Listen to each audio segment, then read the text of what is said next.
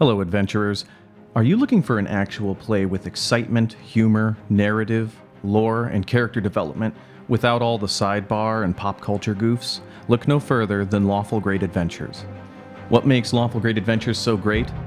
Our goal is to stay in character for the duration of the episode as much as possible, without a bunch of sidebar, without a bunch of talking about stats, and deliver you a story worth listening to through the eyes of our four characters Theo, Finn, Fane, and Warren as they journey across a hostile world trying to get home.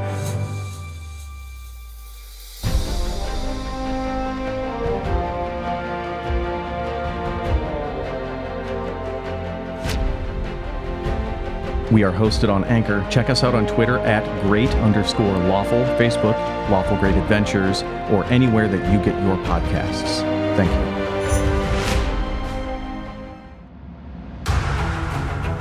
The following podcast is intended for a mature audience.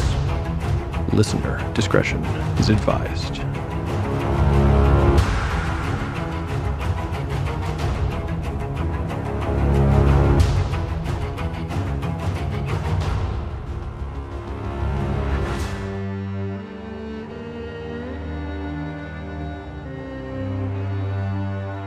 Welcome back to Tale of the Manticore.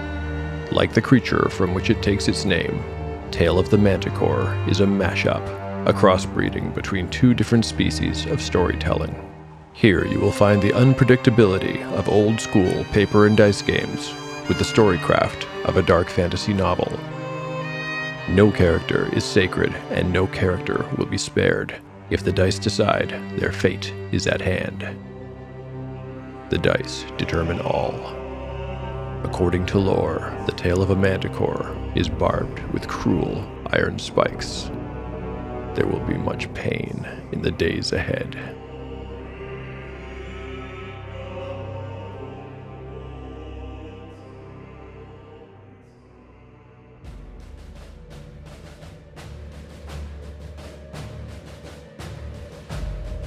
Last time on Tale of the Manticore, in Chapter 16, the scouting party bids farewell to Aurea Santanir after leaving the Kingswood and finding the South Road.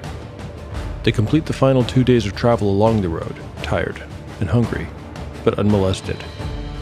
Once back in Burke, they make straight for the armory, where Tor and Thurn debrief with Sheriff Marlock, and the rest of the party finally gets a hot meal. When Tor and the others join the party in the mess hall, they're accompanied by a stranger, a noble given his appearance. He says the one word that Eridine was hoping not to hear again for a long, long time.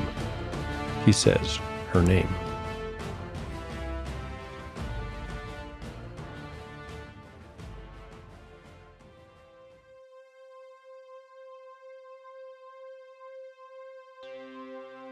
Chapter 17, Part 1 Day 23 Late afternoon. Party status. All party members are at maximum hit points. Umura has memorized Hold Portal and Charm Person.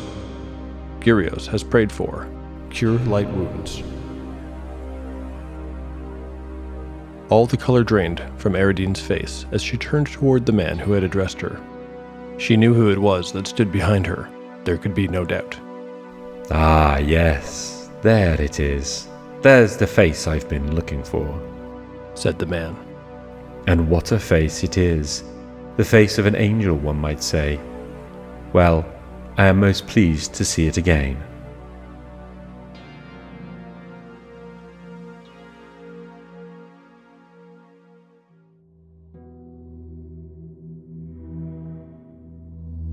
Dramatis Personae Eridine the rain came steadily down, pattering on the tombstones and thudding into the soft, grassy earth.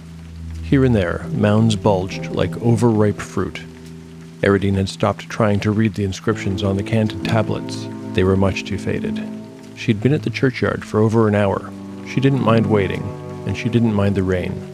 She could put up with just about anything, as long as he was there with her. Swin leaned easily against a monument, he too seemed mindless of the rain, which plastered his blond hair to his scalp, ran down over his pointed chin with its little scar, and soaked his green cloak. He was in the middle of telling her a very amusing story about one of his men and the daughter of a gem merchant in Silmoral. And so it was to conclude with a duel. Only the funny thing was that Hygrin would have to fight with a halberd because, ah, our appointment is at hand. Remind me to finish this story another time, my sweeting. Eridine loved it when he called her that. Who is she kidding? He could have called her anything under the sun, and she would have received it as pure music. She followed her lover's gaze and saw a figure at a distance and approaching through the rain. To the right were the ruins of an old church of Sadal, the god of the sun. Eridine didn't know it at the time, but this was the same god that went by the name Mazagar in Camranth, and who she would learn so much about in the future. Each kingdom prayed to essentially the same gods, but they called them by different names, and sometimes they took different forms. The crumbled walls of the church traced a knee high perimeter of what was once a full dome. Little remained now. The place was centuries old, and its contents had long ago been plundered by robbers. Even its shell had been partially reclaimed by nature. When she and her man had arrived, the rain had already been falling for a half hour. Swin had pointed out the remains of the altar, bare but for the sun symbol carved into the top and worn away almost to the point of disappearing. He joked that the god must be taking a break today. Swin had chosen this spot for its isolation and for the commanding view it offered over the surrounding landscape. Elevated as it was, one could see the Brentwood to the west, the town of Brannan roughly to the north, hills to the east, and the crossroads splitting the south road, which apparently went all the way to the foothills of the Windless Rise. Eridine had never been that far south, though she hoped, one day, she would. The figure was closer now. He'd come alone, as they had agreed. Swin's long form still leaned casually against the monument. His arms were crossed over his chest, and he whistled tunelessly as they waited.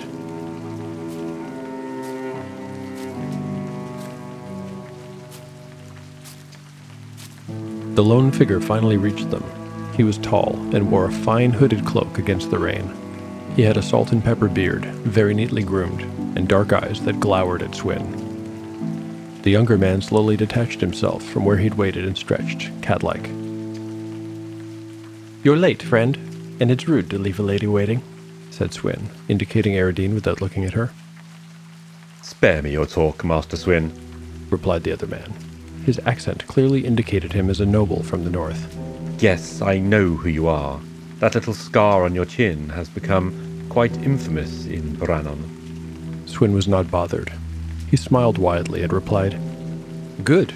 Tell everyone about me, do. Blowing my own horn all the time is hard work. He pouted girlishly, and Eridine held back a giggle. As much as I enjoy your company, drawled the man sarcastically, let us conclude this business. You said my brother would be here, but I do not see him. What of that? Your brother's here, said Swin. He's close. You brought the coin? You also, continued the man, letting irritation carry his voice a little louder, said that you would meet me alone, and yet. He motioned to Eridine, and a little thrill jumped across her heart. She hadn't noticed before how fast it was beating. If she were being honest with herself, she was enjoying every second of this exchange. The danger made her feel alive. You may call me a thief, I'll grant you that, and let no man say otherwise, responded Swin. But I am no liar. I said I would leave my men behind, and so I have. I'm sure your little prick withered up and fell off many years ago, Magari, but even you can still recognize a beautiful woman when you see one, can't you? You smug little worm, said the man. His upper lip twitched as he talked. Let's have done here. I've had enough of you. He produced a small box from within his cloak and opened the lid. The shine of the gold inside glowed even under the gray of the sky. It's all there. You don't mean to count it now, do you? I trust you, said Swin, smirking. Eridine, relieve this man of his burden. The nobleman offered it to her, but released his grip reluctantly, and she saw that he took a moment to study her face before he let go. His eyes scanned her as though he were making an effort to memorize her features, which, of course, he was. Once Eridine had the chest in her hands, she backed away to stand beside her man. Swin pointed to a spot among some tombstones and beyond the church ruins. You'll find your brother just over there. Realization dawned in the other man's face. You've killed him, haven't you? His tone suggested that he had suspected this turn of events. Swin sighed heavily. As we've established, my lord, I do not lie, and I can see that your powers of perception have finally returned to you, so yes, unfortunately, I am returning him to you in a condition somewhat worse than the one in which I found him, but that cannot be helped. He tried to escape, you see, and my man, Highgarren, had to put an arrow in him. I'm sure you can appreciate what a difficult position he was put into. As he spoke, Swin moved his cloak aside to reveal the hilt of his sword. But a deal's a deal. I have your gold, and you have your brother. We shall wish you a good day now, unless there's anything else to discuss. By the way, you'll want to get going soon. It won't be easy to get him home in his current state, and this spot is rather popular with the wolves at night, not to mention men of poor character and desperate means, if you know what I mean. Sadal go with you. Say goodbye to the man, Eridine. Eridine flashed her biggest smile and wiggled her fingers in a coquettish wave. All the best, my lord. She blew him a kiss before they turned and walked away in the direction of the Brentwood.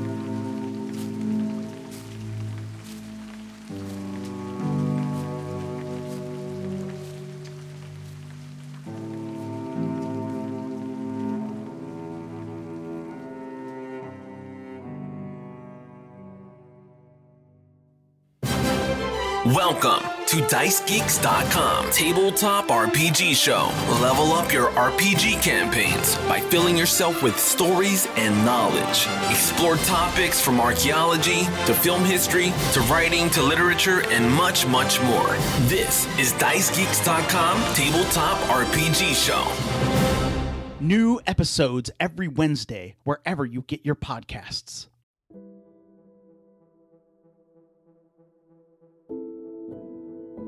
Chapter 17, Part 2. Day 23. Late afternoon. Party status. All party members are at maximum hit points. Umura has memorized Hold Portal and Charm Person. Gyrios has prayed for Cure Light Wounds. A very difficult hour, perhaps the most difficult of his career, followed for Sheriff Marlock. He could not recall having to deal with so many sensitive and complex issues at the same time before. He recalled a juggler he'd once seen at a fair in Silmoral. The juggler had drawn a decent crowd by juggling knives instead of the usual colored balls. One mistake could have cost him dearly. That's how Marlock felt now. A foul up with any aspect of this predicament could be a disaster. First and most obviously, there was the situation with the woman who had gone by the name Sheris. Her reaction to meeting Maynard had left nothing further to be discovered. Her expression had said it all. There could be no doubt that she was Eridine of Rayford. She hadn't even denied it after her initial shock had worn off. She also did not deny being complicit in, and monetarily benefiting from, the kidnapping and murder of Maynard's brother, Orgard. So, where Eridine was concerned at least, there was a kind of simplicity, for the laws of Camertine were very clear in this case. Kidnappers, accessories to murder, and murderers were hanged. Period. The only question was whether to hang her here or to send her back to Brannon in the custody of Magari and his mercenaries so they could make a spectacle of the event. As the aggrieved party, and as a noble, that was his right. One thing that did complicate the matter was that Tor had made a report, and in it he had cast her as a hero. Their mission had been largely successful, although it had come at a price. Marlock would need to visit the families of the two fallen men. He would visit the church and begin with the arrangements for a pair of military memorial services on the morrow. Thurn had agreed that Kagan, Umura, and Gyrios had all acted with honor throughout the mission. As ordered, Tor had feigned sleep for a portion of every night to watch for any sign of duplicity or betrayal. The captain reported that he was completely satisfied that they were on the level, and had been deeply shaken when he met Maynard and learned what was to become of the young archer. Tor did not fail to mention that it was her expertly placed arrow that was responsible for the salvation of the dwarf, Molgi. Thurn and Harl had been likewise appalled. Speaking of the dwarves, they apparently had a situation of their own to deal with. Some ten days ago, only a few days after they had departed for the Kingswood, a bird had arrived from the High Forge bearing an order. The dwarves were to return as soon as their business was completed in Burke. The note did not contain any specifics, but it did stipulate that they tarry no longer than absolutely necessary, even to the point of traveling at night. The two dwarves were unperturbed. They might have been aware of some growing concern at home, or, just as likely, their innate dwarven stoicism masked inner turmoil. Marlock then thought about the problems besetting his own community. There was something happening at Lord Skelling's manor. Two of Skelling's servant boys had disappeared, and there'd been several complaints regarding disturbing noises coming from the place. He could not ignore that problem, but the Eridine problem was more immediate. He briefly wished that he had never looked into the matter. Life would have been simpler. Damn his intuition. Eridine's companions were the final piece of the puzzle. Were they complicit? He had to admit that they did not seem especially shocked to learn her true name. Was that enough to condemn them? No. He had to figure out if they had always known who she was and helped to obscure her identity. If they had, they were guilty of a crime. Yet, according to Tor, these four should be receiving a hero's welcome. Tor further insisted that he would be a fool not to hire on Kagan to the guard. Well, that wasn't going to happen. His decision about these four had been made.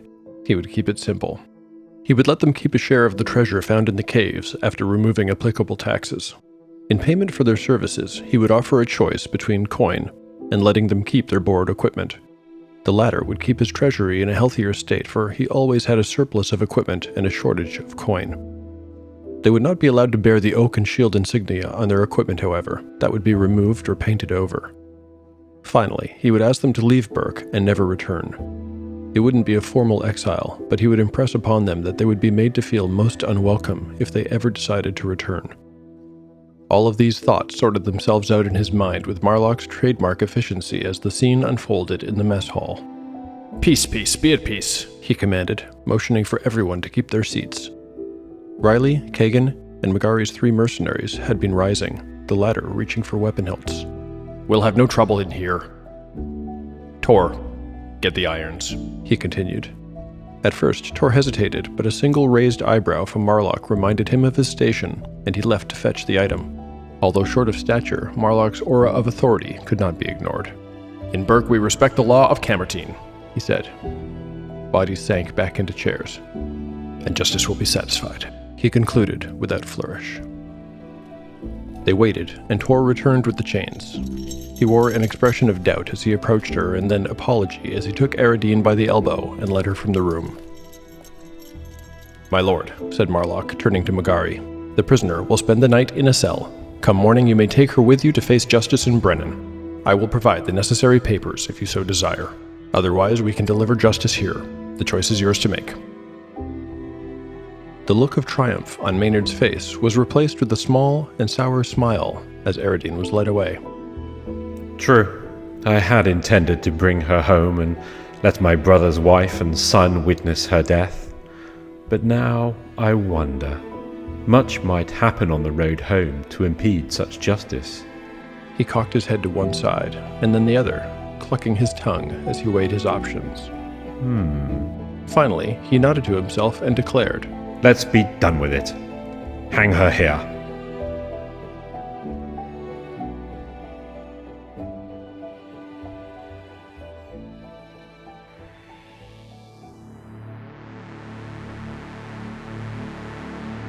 Between the lines. We won't see it until the next chapter, but Harl is about to do something that will forever bind him to our core group of adventurers. If I'm being honest, ever since Soli fell in battle, there's been a dwarf shaped hole among my PC group. Today, Harl will make the transition from NPC to PC, and for that reason, we need to roll up his character. I'll grab some six sided dice and we'll get started. Okay, we're going to start with a blank slate and completely re roll Harl's attributes from the beginning. Like all other player characters, if his prime requisite falls below 13, we'll re-roll it. And if any score falls below 5, we'll re-roll that too. Otherwise, we take the dice as they come. And here we go with our first attribute, Strength. The roll. The roll is a 15. That's a great start. Next is Intelligence. I've got an 11. Wisdom is up next. A 13. That roll will give Harl a plus 1 bonus to saving throws versus magic. Next up is Dexterity. I've got a 7. Harl is going to take a penalty here with his armor class. He'll also suffer a penalty if he uses missile weapons. Next up is Constitution. I've got a 10, nothing special there. Harl's Charisma. A 14. That score will give him a plus 1 on reaction rolls. Finally, although I've considered dropping the attribute, we've got Luck. I'll roll it anyway. Better to have it and not need it, as they say. The roll. It's an 8. Unlike other characters, Harl does have starting equipment. I'll put a list in the character sheet and post it on taleofthemanticore.blogspot.com, but I'll just mention the important stuff for now. Harl has a very expensive suit of plate mail and a battle axe. The axe is two handed, so he can't use a shield. Normally, his AC would be a 3 with armor that good. However, his dexterity modifier imposes a penalty on him, so his adjusted AC is a 4. Remember that I use descending AC. In Tale of the Manticore, PCs start with their maximum possible hit points. Harl will enjoy a little boost because of that, taking his current 5 points up to an 8. We're almost done, but there's still one more thing. Because he's been with the party for some time, he's going to get credit for the episodes he's survived so far. Let's see. Harl joined us in episode 10, so he'll reach level 2 fairly soon. He'll be reaching level 2 after he completes episode 19. Welcome to the team, Harl. Glad to have you on board. But wait, we're not quite done. We still have one other character to deal with. Just as I've been tracking Harl's progress towards level 2, the same is true for our antagonist, Raffenfell, who we met back in episode 5. That's right, NPCs don't live in a vacuum in Tale of the Manticore, they improve in the same way that PCs do. Raffenfell was level 3 when first introduced, and he needs to survive 12 chapters to reach level 4. That means he levels up today. Let's see how he's been spending his time, and how his power will increase. For this, we'll need to consult the Expert rulebook. To hit and saving throw abilities, unfortunately for him, stay the same. For spells, he'll gain one more of second level. I'd been thinking about how this character would be spending his time and which spell he would be trying to learn. I could roll randomly, but it makes more sense for this character to research a spell. The expert rules say it costs 1,000 gold pieces per level and 2 weeks per spell level to research a spell. Without spoiling anything, Raffenfell now has access to that money. And the time is about halfway through. In two more weeks, he'll have the spell he's after. We'll get back to that if the dice will it. Lastly, we'll be making a couple of changes to Raffenfell's character sheet. He gets an extra die 4 of new hit points. He currently has a constitution penalty of minus 1 and a fairly pathetic maximum hit points of 7. Where more hit points are concerned, he could use every little bit, although it will almost certainly be just a little bit. Here's the roll. I've got a 3. After the penalties applied, Raffenfell moves up just 2 hit points, to a maximum score of 9. I don't think he'll be changing his cautious nature anytime soon. Alright, there's one final thing to do for Raffenfell, and that's to roll to see if his attributes increase with his level gain. I wasn't sure if I was going to do this for NPCs, but after thinking about it for a while, I thought, over time, if I don't, the PCs could potentially really outstrip my NPCs in power, and I think I want to maintain that balance. Also, it's kind of fun to roll. Alright, the dice are ready. Let's roll to see if Raffenfell enjoys any stat increases. For strength. A 1. Intelligence. A 6. Wow, Raffenfell's intelligence has gone up. Raffenfell's intelligence has just gone from a 16 to a 17. Now he's Umura's equal. I wonder if that means if he had his snakeskin book back, if he could actually understand it as she's done. We may never know. Let's go back to the dice. Next up is Wisdom. A 1. Dexterity. A 2, no increase there. Constitution, he could really, really use this. The roll is a 2, no luck for him. Charisma. A 6. Wow. He goes from a 14 to a 15. Not much difference in terms of actual gameplay, but interesting. Perhaps coming out of that laboratory and actually living among people has done him some good. I don't roll for a luck bonus, and so that brings us to the end. But two stat bonuses is fantastic. Raffenfell is one lucky bad guy. Well, that brings us to the end of our level ups. Please join me next time when we'll find out exactly what it is that Harl is about to do, and what fate will ultimately befall Eridine.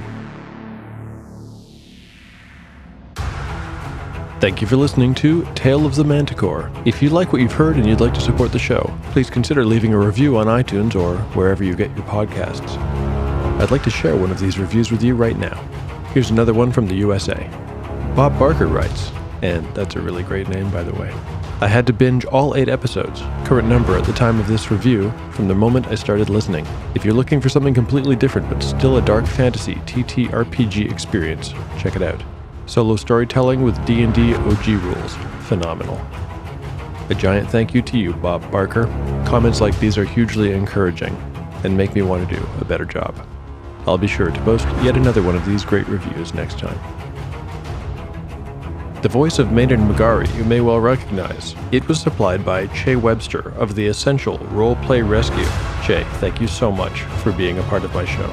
For rants, musings, show notes, and occasional maps, character sheets, tables, and other items related to the show, please visit taleofthemanticore.blogspot.com. The adventure continues in the next chapter of Tale of the Manticore, the story where chaos rolls.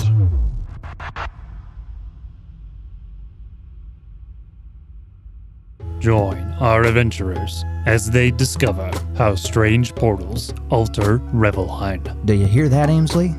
Our Lord Paylor blesses us. I didn't realize you worshipped a salesman. Actually, Marion, I'm pretty sure this is a ad. Rolling on Fate is an actual play D&D podcast. D&D? I love death caps and dish rags. Nortrude, what's a podcast? It is an interdimensional sonic communication feed, Vanilla. Very simple. Nortrude, are you indicating that we're in trouble? Bellius, did you hear that? I actually had a good one. Bellius.